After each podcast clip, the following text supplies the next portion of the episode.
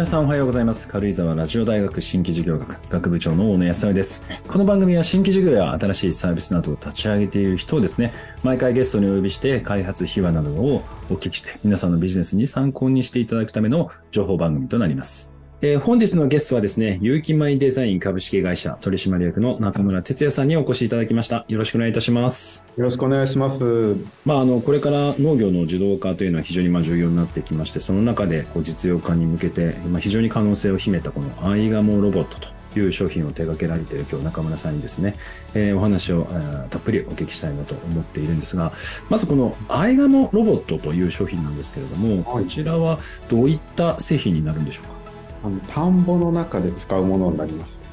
で田んぼの中で日本の99%ぐらいは、えー除草剤を使って、えー草を生えないようにしてるんですけども、このロボットを使うことでその除草剤を使わないような、えー農法を確立していくと。でしかも、えー太陽光のエネルギーで自動運転で動く、まあ、そんなロボットになっています。太陽光で動くんですか？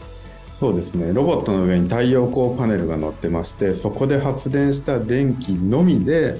動くロボットになってます。なんか外部から電気を給電したりエネルギー補給したりってことは一切必要のないものになります。このロボットをまあ生産者さんの人がまあ買ったとしたらもう田んぼにそのまま置いておけば自分で充電して自分で動いていくというようなものなんですか？そうですね。専用のアプリがありましてえ地図上でその田んぼの形を四角形だったら四隅を入れてあげるとですね、うんうん。その中で自動で航路を生成して自動でその航路通りに動いていくロボットですね。だからあ田んぼに入れればそれで、はい、あ勝手に動くというものです、なるほど。あの何ですかお掃除ロボットのアプリみたいな形で、はい、そういうアプリがあって田んぼを自動的にこうお大きさとかも把握してくれる感じなんですか？えっと、大きさだけはあの入れるんですけども、はい GPS がついてて、ん田んぼの位置を教えてあげれば、その GPS で田んぼの中をくまなく動いていくプログラムを作って動いていくっていうものですね。なるほど。まあ、アイガモという名前からちょっと想像するに、まあ、このロボットというものを田んぼの中に入れると、雑草っていうんですかね、そういうのを取ってくれるっていうことなんですか？えっと、これは、あの、浴槽ロボットと言っていて、浴槽ロボット。はい。えー今は、除草っていう言葉があるんですけども、はい。新しく浴槽と呼んでいるのは、生えた草を抜くのではなく、生えない環境を作り続けるロボットっていうことですね。うんうんうん何を言ってるかっていうと、ロボットが動くと、アイガモ農法も同じなんですけども、田んぼの水を濁して泥水をこう作りますと。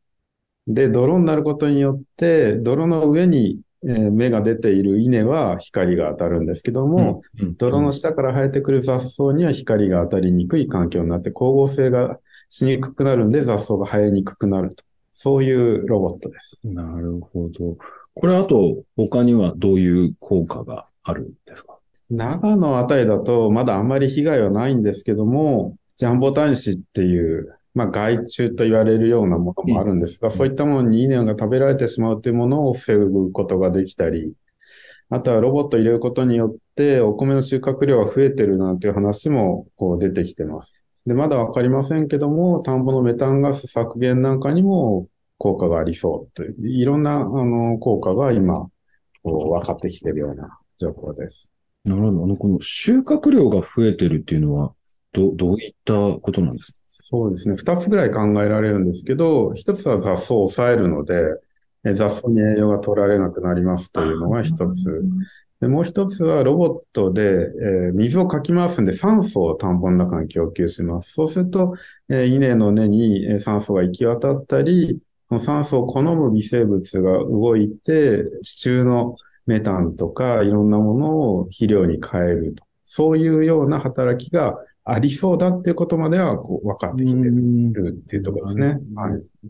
そうするとでもこれすごいなと思うのは、その生産者にとっては、特にこういう、なんていうんですか、スマート農業みたいな形になると、操作方法が難しかったりだとか、導入するまでのハードルが高かったり、使いこなすのに時間かかったりするんですけど、買ってしまえば、あとは、まあ、アプリケーションとかで、まあ、簡単にでき、充電はもう自動でやってくれ。で、さらに、そういう雑草の抑制効果。まあ、ジャンボタニシ、タニシの食害の抑制になったり。で、あとは、収穫量が増える。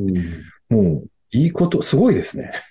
そうですね。あの、思ってもいなかったような効果も出てきていてですね、あの、非常に、うん、その、稲作にとって効果の高いロボットになってきたなっていうのは実感としてあります。これ今、価格はどういった価格帯になるんですか？はい。えー、つい先日、遺跡農機さんから発表がありまして、遺跡農機さんからの発売になるんですけども、税抜きで50万1000円という価格になります。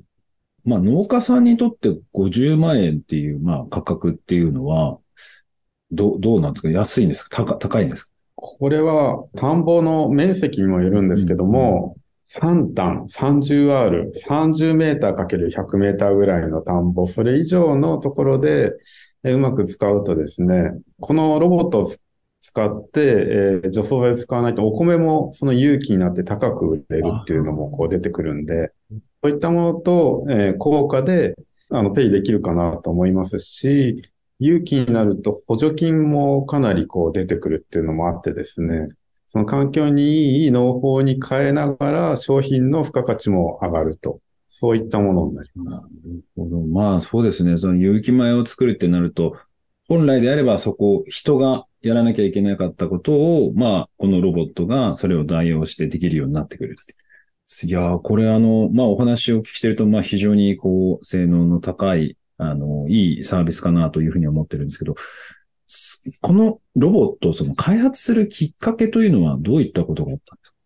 そうですね。あの、2011年の東日本大震災の時にですね、私は神奈川に住んでるんですけども、その食料が手に入らなくなるということは実は起こったわけですね。で、これは、えー、自分でお米なり野菜なりを作れる術を身につけておかないと、その富士山の大噴火なのか、首都直下型地震なのかわかりませんけど、これから来るだろういろいろなことに備えておく必要があるなと思って、山梨の北杜市で稲作のお手伝い、有機米作りのお手伝いをするところからスタートしてます。で、実際にお米を作って、有機のお米1年間作ってみて、皆さんが言われるように、やっぱり除草の手間が一番労力がかかって、大変で腰は痛くなるし、これをなんとかしないと、その有機の稲作そのものは続かないなと思って、まあ、農家さんからも、当時自分は、えー、日産自動車のエンジニアだったもんですから、車作れるぐらいだったら何かできないのかっていうことを言われて、安請け合いしてしまったところから、あの、スタートになります。なるほど。じゃあ最初はそのお米を作る、はい、自分でこう作る、それでそういうのをやってる、まあ、塾みたいなものにこう通いながら、育てて、そこから作れないかと言われて、スタートした。はい、そうですね。で、その、まあ、おそらくこういうのってこう一人ではなかなか制作っていうのは難しいかなと思ってるんですけど、どういうメンバーでこの制作プロジェクトっていうのはスタートしていったんですか？はい。その米作りをするときにですね、日産自動車って本社が横浜にあるんですけども、近くに、え、富士フェロックスさんとかソニーさんとかがあってですね、まあ、その辺のメンバーで、え、お米作りをしながら実際にロボットを作ると。そんな形で進んでいきました。この大企業のこの有志メンバーっていうのは、ど、どうやってこう集めていったんですか？これはですね、本当たまたまなんですけど、たまたまお米作りをしようって言った時に、その横浜周辺の方々が来られて、じゃあ近いし、ちょっとそういうことやろうかみたいな、本当に偶然なんですよね。なるほど。じゃあ、あの、最近、その流行りでよく大企業の人たちの有志で何かを作るっていう、なんかそういうプログラムに参加したとかではなく、うん、たまたま農業のそのイベントといいますか、そこに参加されてた人たちが集まってたという感じなんです、そうですね。で、もちろんそれぞれ個々はそういう企業の枠を超えて何か価値創造しようみたいなことをやってる人たちでもあったんで、本当にそういう人たちが偶然その場に居合わせたと。いう感じですね。なるほど。まあ、それでおお米の、まあ、作る体験っていうのをやりながら、まあ、その有志となる大企業の人たちが集まり、で、そこからまあ制作したのが2013年とかぐらいからですか？そうですね。2012年からその辺をスタートしてるんで、今年まあ11年目になりますね。はい、その当時は、まあ皆さん副業というわけではないんですが、はい、空いてる時間帯で、まあ夜とか、あと土日とかに集まってやられていたんですそうですね。なんて言うんだろう。あの、趣味的なボランティアと言いますか、本当にとか土日に有志で集まって、手弁当で作り続けてきたっていうものですね。で、その中で、こう、手作りでこう皆さんやられていて、天気がこう訪れたっていうのはいつぐらいになるんですか？それが2019年ぐらいなんですけども、日産自動車からボランティアで従業員がこんなロボットを作ってますっていう動画を発信したところ、瞬く間にそれが広まってですね、えー、1000万アクセスぐらい、いわゆるバズったというやつなんですかね。それでいろんな方々が声をかけてきてくださって、え、全国の稲作経営者会議という、えー、JA さんにお米を卸す方以外のえ、全国のあの団体の会長さんが直々に来て事業化してくれとか、あとは東京農工大学の今ベンチャーになってるんですけど、東京農工大学が受け入れてベンチャーとしてやらないかとか、そしてあの、出資をしている、えー、山形デザインが、一緒に、えー、これをやっていこう。ゆきまデザインという会社を作ってやっていこうっていうことで、まあ、そういった話がこう一気に来て、一気にそのボランティアが会社になって、こう進み出したっていうところですね。なるほど。まずそもそもこのバズったきっかけとなった動画というのは、はい、その日産自動車のその施策として、社員があのやってるボランティアみたいなのを動画にしようみたいな、そういうのがあったんですか？まあ、たまたまそういう話になって、そういう動画を発信したんですね。はい。そ、その動画がバズったということですね。なるほど。そんなに反響がでかかったんですか？えー、ちょっと驚きました。あの、動画発信をしている最中、ツイッターとかで発信している最中から、リツイートが1万とか2万ってこうなってきて、これは何かが起こってるなと思いながら、その実証の状況をこう発信していったっていうような感じなんですけど。で、その中で、えー、今の有機米デザインの代表でもある山中さんと出会われた。そうですね。それは、あの、その後にですね、えー、イベントで山、山形県でもこのロボット実証実験をやってたんですけど、山形の U ターンとか I ターンのイベントで、えー、お互いにプレゼンターで話をしたときにですね、山中の方からそのロボットすごい面白そうだねと。なんかそのロボットできたうちのぜひ使いたいっていう話から始まったんですけども、まあ、自分もボランティアとして、その手弁当でやる限界っていうものを感じている中で、うん、一緒に出資をしてこうやってもらえたらっていうような話で、まあ、意気投合して始まったという感じですね。うん。いや、でも、この、何ですか、ボランティアで最初進められていて、で、まあそこでやっていた内容というのを動画でこういうふうにやると反響があって、いろんな方から、まあ、声をかけられて、うん、で、その中でも、この山形デザイン、まあ、山中さんをこうパートナーに選んだ理由っていうのはどういうところがあったんですか？そうですね。やっぱりこのロボットの可能性っていうのを、まあ、信じてくれてましたし、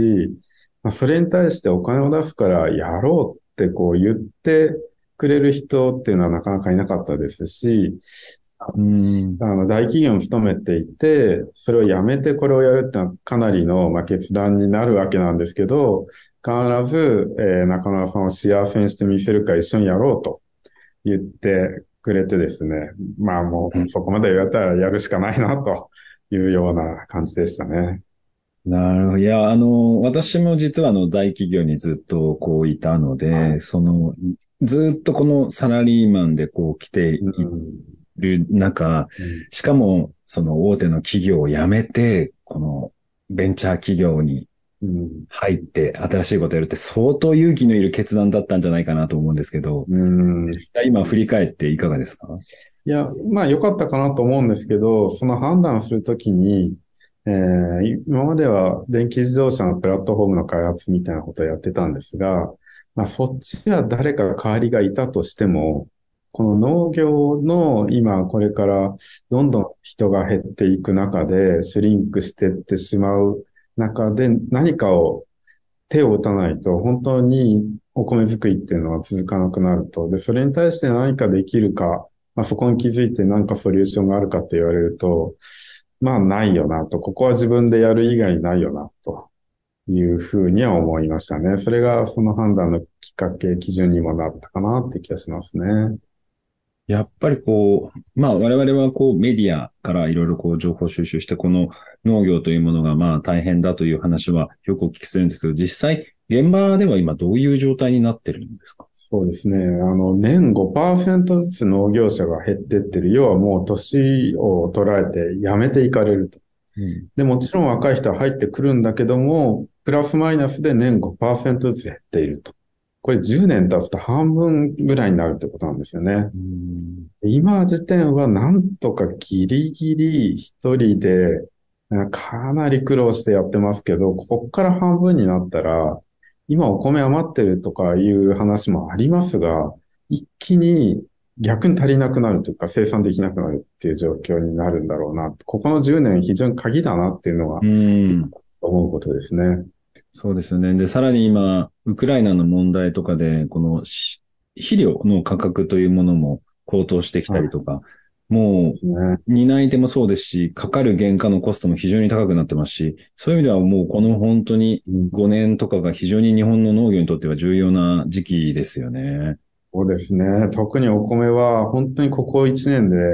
化学肥料農薬が2倍になり、まあコロナでお米の需要が減って価格が下がって、JA が買い取れる価格ってもうもはや赤字なんですね。おそらく日本の農家、米農家、みんな赤字になってると思うんです。で、そういったところでどうやって赤字から出して生きていけるか、まあ、お米作り続けていけるかっていうのは非常に今、ターニングポイントで重要な時期だと思う。なるほど。もう今、もうすでに赤字の状態になってるとか増え始めてるってことなんですね。そうですね。これ、あんまりメディアでそこまで取り上げられてない気がしますね。そうですね。そこまで農家さんが危機的な状況だっていうのは、なんか、あまりちょっと実感がなかったですね。ただやっぱり現場にいると、そういう声も、やっぱり非常に多く上がってきてると。そうですね。まあ我々あの農家、山形デザインや農業もやってますし、我々もロボットいくらで作るかって言った時に農家さんがいくら儲けてるのかって計算をするとですね、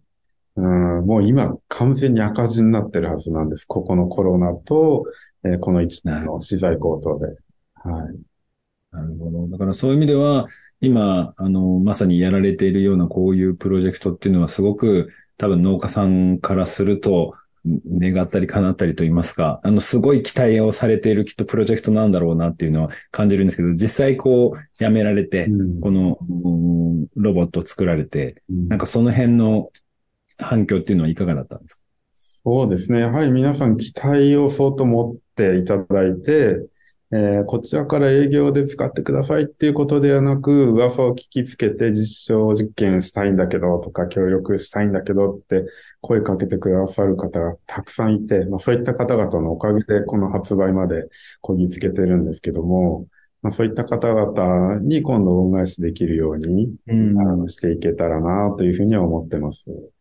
あの、まあ、今回のその、ロボットの販売で、その遺跡農機さんうんと、まあ、連携しながらやっていくということなんですけれども、これあの、遺跡農機さんとはどうやってこう、お知り合いになられたんですか？あの、遺跡農機さん、実はですね、その手の農業、スマート農業をやってる、担当者は私の同級生だったっていうのもあるんですけども、まあ、それ以外に、えー、いろんな会社さんと話をしたんですけども、ベンチャーだとどうしても全国でこれを売るって言っても、アフターサポートとかそういったことはできないわけなんですね。で、そういったことを全部、あの、引き受けてやると言ってくれたのが一番大きいですね。それをやってくれない限りは我々ではどうにも手を打てないんで、物を作っても、アフターサービスができないので、そこをやっていただけは非常にありがたいです。これあの、どちらから最初お声掛けしたんですか？これは、ま会社を辞めて一番最初にお米の食味コンテストに行った時にですね、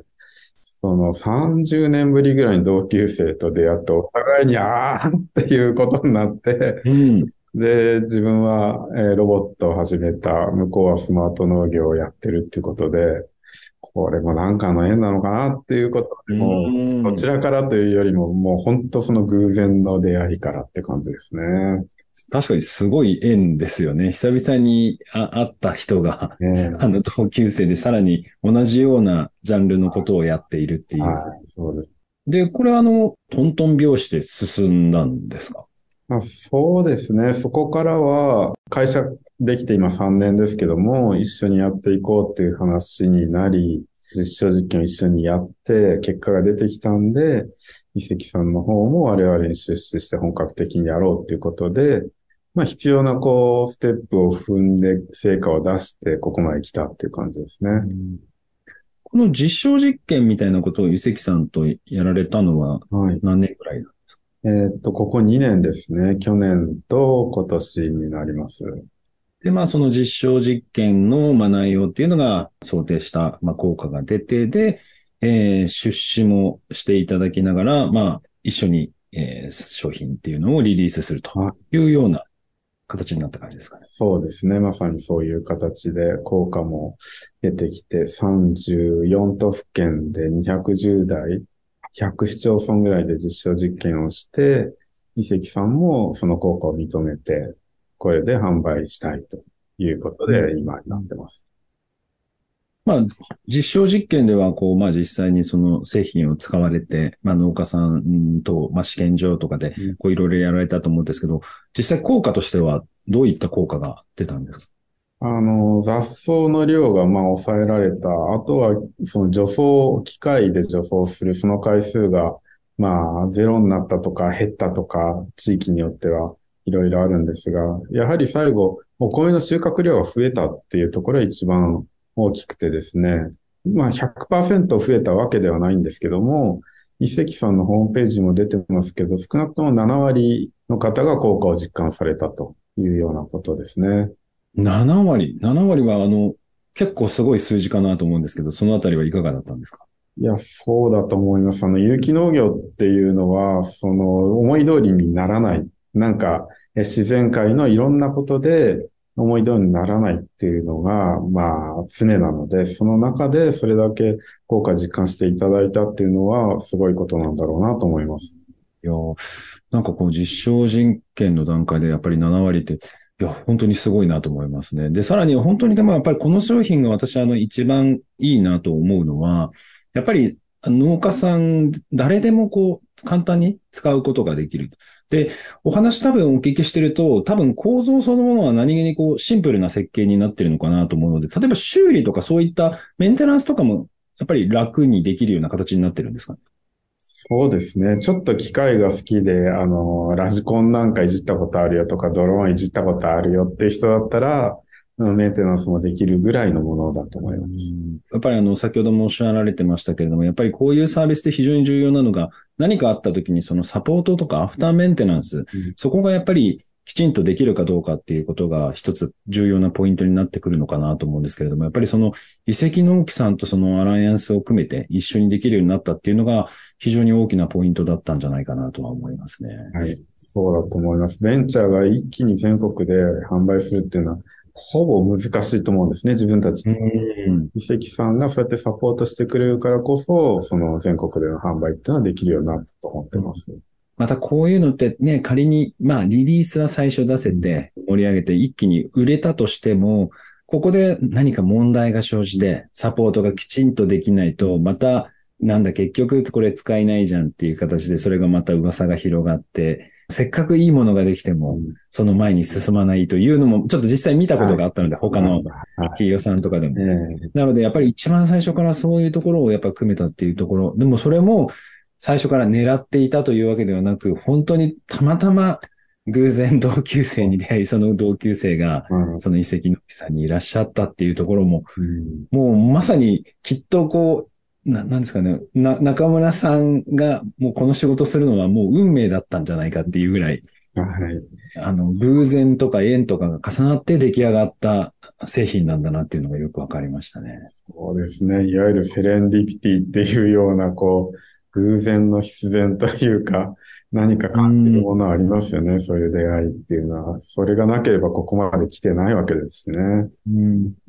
で、まあそんな出会いの、人との出会いによってこう生まれてきたこの製品なんですけれども、この今後どういった展開をされていく予定なんですか？えっと、今後はですね、まあ、まずはもちろん、あの、これを使って有機の栽培なんかを増やしていただくって、今、農業をしている方々への発信。それから、このロボットは今30メーターかける100メーターぐらいの田んぼ以上を想定してるんですけども、それより小さい中山間地の棚田とか、そういったところでも使えるような小型ロボットっていうのを開発していこうと思ってます。ただ、どうしても、その、小さい田んぼだと収益も少ないので、費用的に難しくなってくるんですけども、そこを教育用ロボットとして両方使えるようなものを今作ろうとしてまして、で、実際に小学5年生って田んぼっていう授業があって、プログラミングって授業があって、総合っていう授業があって、で、そういったものにこのアイガモロボットを自分でプログラミングして動かすっていうのは、もうバッチリのテキストになると思うので、そういったものを今作ってて、実証のあの事業みたいなものもやってます。それから、これから大企業とか企業を辞めて農業をやろうっていうような人たちも出てくるかと思うんですけど、そういう人たちの希望になれるように、来年からですね、還暦になった芸能人の方をお招きして、お招きしてっていうか、まあ、彼ら、彼からのあの強い要望だったんですけども、このロボットを使って、ジャス勇気というその勇気の認定を取るまでを自分でやっていくんだ。そしてお米売るんだっていう感じで、これから農業に入ってくる人に対するその希望を与えるような取り組み、そんなことができたらなというふうに思ってます。いやあの、そういったね、ものがこう、まあ、形になって、まあ、より多くの人が農業にこう、希望を持ってですね、そういうものを、あの、やりたいと思う人たちが本当に増えていってほしいなということをちょっと今日改めて思いました。えー、本日はですね、有機米デザイン株式会社取締役中村哲也さんにお越しいただきました。ありがとうございました。ありがとうございました。